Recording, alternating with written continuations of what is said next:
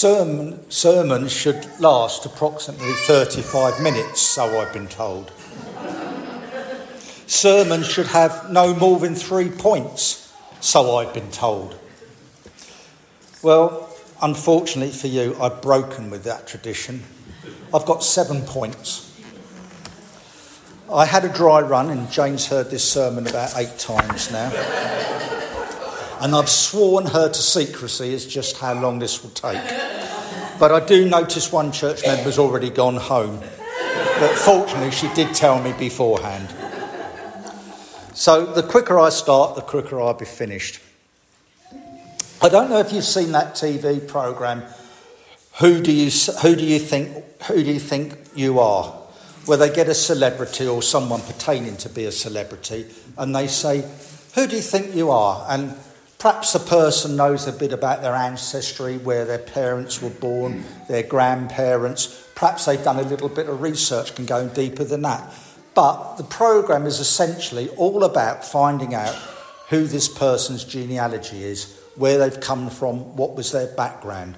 And it's quite surprising. Sometimes these well off people who, who, who think they're somebody, you find that their great great great great grandfather was hung as a highwayman or something like that. or you get somebody like Boris, Boris Johnson, whose way back is related to a king or something.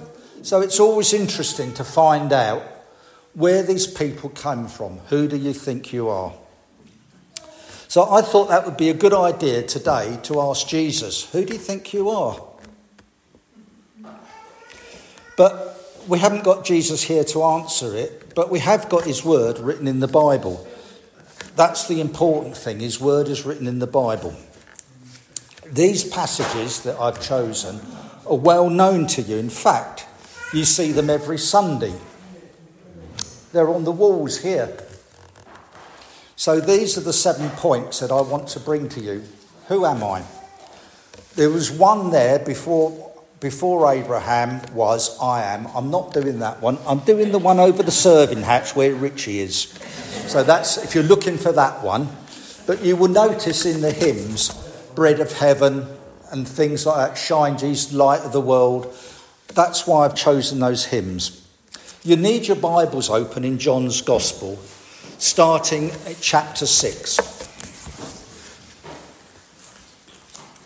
which is on page 1069.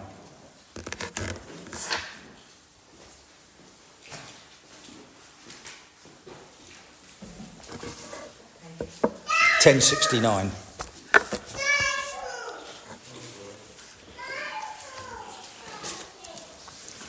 Okay.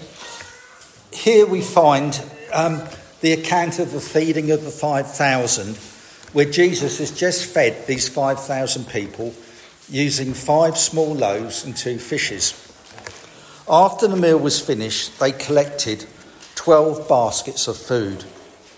The chapter goes on to tell us about Jesus walking on the water and how the crowds went in search of him. In verse 26, Jesus said to them, You are not looking for me because of the signs I performed, but because you ate the loaves and had your fill. Do not work for food that spoils, but food that endures eternal life. In verse 28, they ask him, What work must we do? And he gives this answer The work of God is this, to believe in the one he has sent. Then they ask for a sign. Do you remember when the tribe were in um, the desert, how God provided manna from heaven? So they asked for a sign, just like Moses had. Jesus then went on to say, God is the bread of heaven that's come down from heaven to earth. So the people said, Give us this bread. So here's my first question to Jesus Who do you think you are? The answer is in verse 35 I am the bread of life. Whoever comes to me will never go hungry, and whoever believes in me will never be thirsty. But as I told you, you have seen me and still do not believe. All those that the Father gives me will come to me, and whoever comes to me, I will never drive away. For I have come down from heaven not to do the will not to do my will, but to do the will of he who sent me. And this is the will of him who sent me, that I should lose none of all of those he has given me, but raise them up in the last day. For my Father's will is that everyone who looks to the Son and believes in him shall have eternal life and will rise up on the last day. So, Jesus' answer to who are you is I am the bread of heaven. Whoever comes to me will never go hungry. Now, if bread is what we need to survive and to feel well and wholesome, that's fine. But the pursuit of bread can become complicated when we, that's us, start to think of our needs to include unnecessary things for true life. It would be as if the crowd speaking to Jesus asked him for an ice cream break. Would he serve that too? We live in a consumer society where clever advertising and where there's clever advertising and we are reasonably affluent we have been given the means and the motivations to pursue countless forms of bread. If I simply profess, possess this car, or Jane possessed this expensive Dior dress, our self image would be better, and my sense of safety and well being would improve. However, once we possess these things, of course, their appeal evaporates, and we move on to new targets of gratification. Christians are not exempt from the material culture around us. We define the bread that we need to live our lives in indulgences. The quest for bread has become twisted beyond all recognition. This explains the crowd's zeal when Jesus supplied bread miraculously. It's to bring it up to sort of modern day, it's if Bill Gates from Apple went down to the local school and started distributing the new iPhone 15 pluses. He would not be long before he would be awarded saintly, saintly status for being so good and generous to the children and the people in Bolney. But after a short time, the scene might start to get ugly when everybody starts to crowd in. The miracle would actually overwhelm everybody. But more thoughtful people through the ages have always argued that material things of life do not provide the secret of true happiness. Even more, uh, even among the people who embrace an utterly pagan worldview and deep spiritual, sorry, deep spiritual instincts lead them to explore everything from meditation to philosophy. The crowd in Galilee put a religious spin on the miracle of Jesus. This is the prophet who has come into the world. In the end, the people wanted to see a religious figure here, not a supplier of bread. When the human instinct for religion is unleashed, it rarely brings its true goal. Let's put it another way they attempted to take Jesus by force. They came to kidnap him, to promote him as a hero, and to make him a king, a figure in their own image, and serve their agenda. When Christians pursue spiritual bread, they are tempted to make Jesus serve their religious agenda. He is exploited and manipulated, forged into an icon for a campaign or a venture. The people agendas normally is very political, and people want a king, and Jesus will do just fine. If this prophet king can overthrow the Roman domination of Israel with the crowd's help, with the crowd's help, Jesus will do just fine and be successful. Their concerns are good and legitimate, but as this progresses, it seems as if the emphasis of Jesus falls to the background and political and social justice takes centre stage. Evangelicals have taken Jesus by force as well. We identify social platforms, national security interests, and moral crusades, and we baptize them in the name of Jesus. Many of us have difficulty in being critical of these agendas, since for the most part we agree with them. Would Jesus not take a hard line against Islam? Isn't he against the gay lobby? Wouldn't he march against abortion? Before we know it, we are carrying a flag with the cross, singing crusades songs, and laying siege to our secular society. What would Jesus do? Now, he would be against what these groups stand for, but what about the people in these groups that we perhaps ostracise? What would Jesus do? The answer is in Matthew. While Jesus was having dinner at Matthew's house, many tax collectors and sinners came and ate with him and his disciples. When the Pharisees saw this, they asked his disciples, why, why does your teacher eat with tax collectors and sinners? On hearing this, Jesus said, It is not healthy. It is not the healthy who need a doctor, but the sick. But go and learn what it means I desire mercy, not sacrifice, for I have not come to call the righteous, but the sinners. Let's ask Jesus again Who do you think you are? I am the light of the world. Whoever follows me will never walk in darkness, but will have light, the light of life. Well, I am in the world, I am the light of the world. We can find that in John 8 12 and 9 5. Jesus splits his audience in two. Those who follow him become passionate believers. Those who oppose him defend their tradition with zeal, suddenly become oppo- who defend their traditions with zeal, suddenly become opponents and enemies of God's work in this world. This passage warns the custodians of tradition that their differences of spiritual habit and rituals may well be their undoing. God's light is in him. There is no darkness at all. In 1 John, if we claim to have fellowship with him and yet walk in darkness, we lie and do not live out the truth. But if we walk in the light and he is the light, we have fellowship with one another, and the blood of Jesus, his Son, purifies us from sin. If we claim to be without sin, we deceive ourselves and the truth is not in us.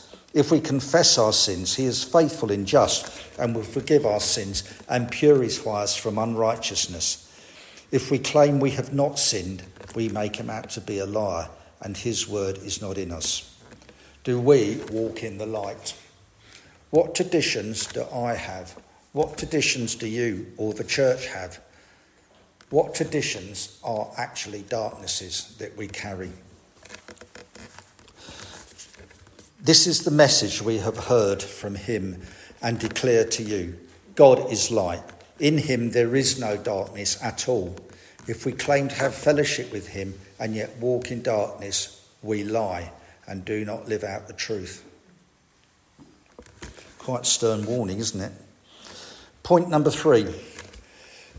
I don't know what you did with your children when they were young, but I know if you came down here on a Thursday, Tuesday morning, you will find Joan making an assessment. And I've got to write in something else here. She would be looking to see whether it was warm enough to go outside, and perhaps I ought to put now dry enough considering what's happening. So she would want to take the top street tops outside. She has two decisions to make before letting the children out. Option one is to open that door over there and just shove them out the door. You'd probably like to do that sometimes. very soon, very soon, the children would wander off, and who knows what dangers they would find themselves in.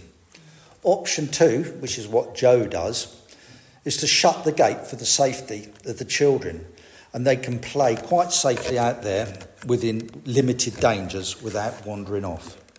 But at the end of the day, Joe will open the gate so that children can be collected and go home. First of all, did you know that in the Bible, all of you are just sheep? It's interesting, isn't it? We are all like sheep and have gone astray. Each of us has turned from their own way. Now, I've been talking to lots of shepherds, and I know we've got Graham here that knows about sheep. And all sheep want to do is escape, is that right? Yeah. And they follow the flock and they just want to get out and do their own thing. So that's us here. So let's ask Jesus again Who do you think you are? Who do you think you are? I am the gate for the sheep. Now that says door, but this is just simply a different translation.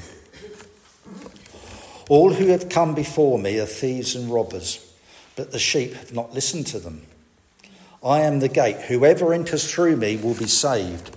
They will come in and go out and find pastures. The thief comes and steals and kills and destroys. I have come that you may have life and have it to the full. We find that in 10:7 in John. What steals us away? Do we read books about the Bible more than the Bible itself? Do we come to church and listen to the preacher and believe every word that he or she says? After all, he's standing at the front, so it must be true. Do you believe what I'm telling you? I encourage you to check it out for yourself. And if I'm wrong, and if Simon's wrong, or anyone it preaches, come and tell them so. Think of how easy it, how easy it is to let things slip. It doesn't matter if I miss the mid- midweek meeting of the church. It's only a prayer meeting, and something else is more important. Do you say to yourself, one Sunday miss won't matter? How easy it is to miss one or two meetings. The danger is that slowly becomes three or four. You have put yourself in danger of exposing yourself to the things of this world. These things are thieves and robbers. How do you know the truth unless you find them out from God's word? I know I'm being a bit oversimplistic here, I know, but I hope you get the point.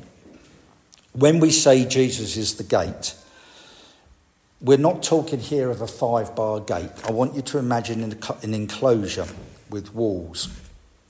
There is no actual gate. When Jesus says he's a gate, I'm led to believe that in those times the shepherd would sleep across the entrance. So when we say Jesus is a gate, we're actually talking about Jesus being the gate. You need a gate. Jesus is the gate. He's not there to keep you pound up, to keep you he's there to keep you pound up and safe. If the gate can be opened, it, but the gate can be opened when dangers are over and we can go out into our green pastures. This passage is for us, the sheep. And I would encourage you to read those passages where it talks about sheep not to think about Jesus, but think about you as a sheep. What do you see? Can you see Jesus lying there to protect you? Again, point four. Who do you think you are? This is an easy one. I am the good shepherd. The good shepherd lays down his life for the sheep. The hired hand is not the shepherd, it does not own sheep. So when he sees a wolf coming, he abandons the sheep and runs away. Then the wolf attacks the flocks and scatters it. The man runs away because he is the hired hand and cares nothing for the sheep. I am the good shepherd. I know my sheep, and my sheep know me. Just as the Father knows me, and I know the Father. I lay down my life for the sheep. I have other sheep that are not in the sheep pen. I must bring them in also. They too will listen to my voice and there will be there will shall be one flock and one shepherd. The reason my Father loves me is that I lay down my life, only to take it up again. No one takes it from me, but I lay it down.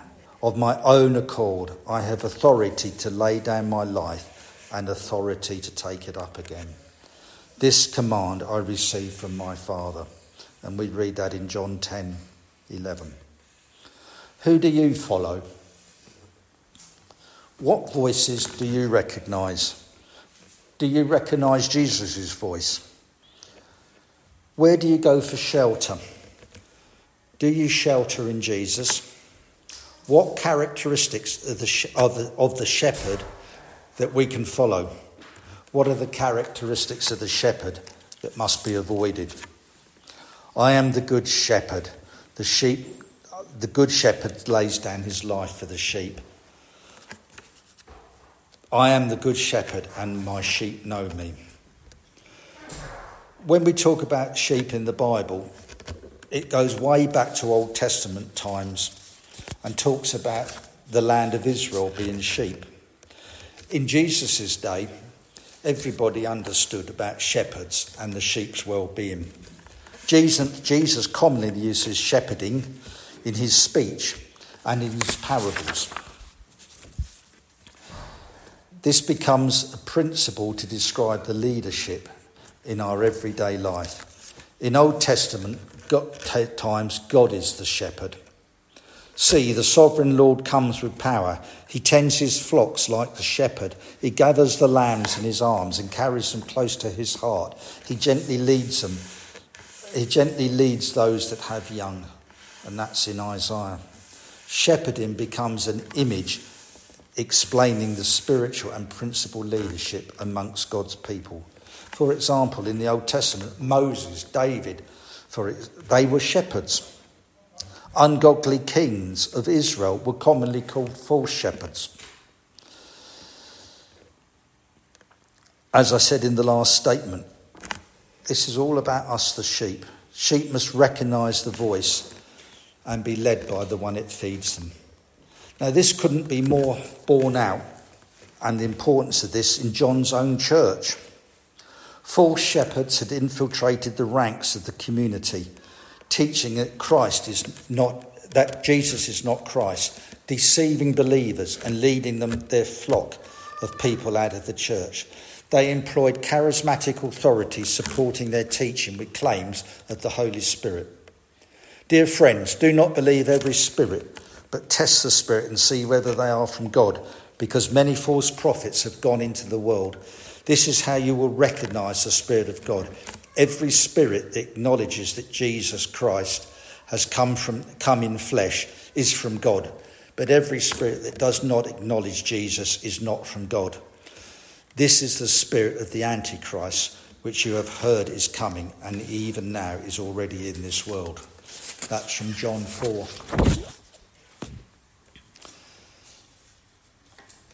There were shepherds who would want to attack the flock and destroy it. John teaches his followers to recognize the true shepherd and to recognize when they, they truly belong to the, the flock of God. I've got a slide for my next reading. The Lord is my shepherd, I lack nothing. He makes me down to lie in green pastures, He lies, leads me beside still waters and he refreshes my soul. I don't know what you see when we read those familiar passages. Do you see this behind you? Do you see the sheep on the fields behind Joe's house enjoying themselves on the downs with the lovely green pastures? That's wrong. Totally wrong. You should be thinking of something like that. Doesn't that look lovely compared with what you saw just now? Don't misread the 23rd Psalm. The Bible is not, the whole of the Bible is not set in rolling green fields. It's set in Israel's desert. This is what you should think of. Where from October to March, a good rain will suddenly make the desert bloom with surprising number of plants and all of those things that make excellent pastures for the sheep. But during the bulk of the year, the desert is inhospitable to life. Water is scarce, food is rare, and danger is everywhere. In fact, in the eastern deserts of Judea, cliffs have been eroded, and steep drops of up to a thousand foot can be found in places Psalm 23 is an excellent source of what it means to be a competent shepherd. Such leaders, such shepherds, can find food, green pastures, quiet waters, safe paths of righteousness, and places of safety from danger in the presence of enemies. Competent shepherds must have the skills and tools, or else their sheep will become prey for the elements of wild animals in the region. Follow the competent shepherd, follow Jesus. Point number five, we're getting there.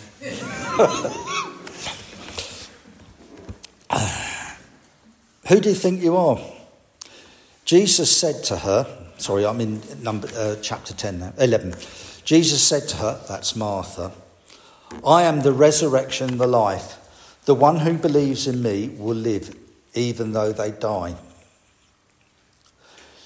Martha slightly misunderstands this, so Jesus has to push it a bit further. Your brother will rise again. This can be seen on one level as words of comfort, appealing to the common Jewish belief that in end times Lazarus would, would enjoy eternal life. But Martha misses entirely the point that Jesus had in mind here. His correction leads to one of the most famous and significant I am sayings in John's Gospel. Jesus does not say that he can provide resurrection and life. The Bible recounts the story of Jesus' authority over Jesus. Sorry, the Bible recounts many stories of Jesus' authority over death. For example, the widow's son, uh, Jairus' daughter, etc. But here, Jesus is actually saying that he is the resurrection and the life. In other words, eternal life and rescue from final death is not merely a gift obtained by appealing to God. These are aspects of what it means to live a life in Jesus. This does not mean that Jesus' followers will not die a physical death, but that means that there's life beyond the grave. They will not suffer death in eternity. By putting your trust in Jesus, you have life now and assurance of life to come. Point number six Jesus, who do you think you are? Do not let your hearts be troubled. You believe in God, believe also in me. My Father's house has many rooms. If it was not so, I would have told you that I am going there to prepare a place for you. And if I go to prepare a place for you, I will come back and take you with me, so that you almost so, so you also may be where I am. You know the way to the place where I am going. Thomas said to him, Lord, we don't know where you're going. So how can we know the way? Jesus answered, I am the way, the truth, and the life. No one comes to me except through no one comes to the Father except through me. If you really knew me, you will know my Father as well. From now on, you know him and have seen him. I am the way, the truth, and the life. No one comes to the Father except through me. Access to the Father in heaven is only through Jesus and no other. He is the only one who can lead his followers back to the place that he has prepared. Those who follow Jesus, who come to the Father through his way, will be the ones who gain eternal life. This verse places Jesus' role of a mediator, creating the only avenue to God. Are you going the way of Jesus? There isn't another way. And finally, the bit you've all been waiting for, point number seven. Jesus, who are you? I am the true vine, and my Father is the gardener. He cuts off every branch in me that bears no fruit. Well, every branch that does bear fruit, he prunes so that it will be, be even more fruitful. You have already, you've already, you are already clean, but of the world, but of the world I have spoken to you. Remain in me as I remain in you. No branch can bear fruit by itself; it must remain in the vine. Neither can you bear fruit unless you remain in me. I am the vine; you are the branches. If you remain in me and I in you, you will bear much fruit Apart from me, you can do nothing. The vine represented the covenant of God's, the, the covenant people of God, planted and tended by Him. In the Old Testament, Israel was often depicted as a vine or a vineyard, a nation that was bearing no fruit, or not the fruit that God expected. Restore, O God, or restore us, O God Almighty. Make your face shine upon us, that we may be saved. You brought a vine out of Egypt. You drove the nations and planted it. You cleared the ground for it, and it took root and filled the land. We read that in Psalm 18. Now, you dwellers of Jerusalem and men of Judea, judge between me and the vineyard. What more could I have done for my vineyard that I have done for, for, what more could I have done for your vineyard than I have done for it? When I look at it, when I look for good grapes, why did it yield bad ones? No, I tell you, what I am going to do to my vineyard, I will take away the hedges and will destroy it. I will break down the walls and it will be trampled. That's in Isaiah. In Jesus' time, vineyards were quite cultural as well. Apparently, they even appeared on the money at the time. Jesus likewise uses the vineyard in his teachings, doesn't he? We read that quite a lot in his stories and his parables. A man had a fig tree in a vineyard and he went to look for the fruit on it, but it did not find any. So he said to the man who took care of the vineyard, For three years now I have been coming to look for fruit on this fig tree and haven't found any cut it down. Why should it use the soil?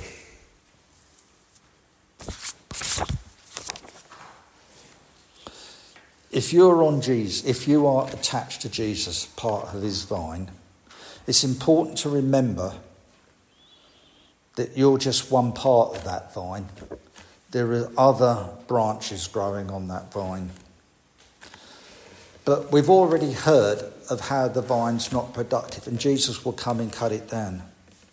So, the question I'm asking you this is my last question to you are you producing fruit if you're on the vine? Love, joy, peace, forbearance, kindness, goodness, fulfillment, gentleness, and self control. That's my question if you're on the vine. I've got a summary. I said, I am hungry. Jesus said, I am the bread of life. I said, I am in darkness. Jesus said, I am the light of the world. I said, I am in danger. Jesus said, I am the gate. I, am in, I said, I am in need of guidance. Jesus said, I am the good shepherd. I said, I am in, uh, I am in need of assurance. Jesus said, I am the resurrection and the life. I said, I am lost. Jesus said, I am the way of the, I am the way, the truth of life. I said, I am not productive. Jesus said, I am the true vine. So my prayer is that we will grow in Jesus. Thank you.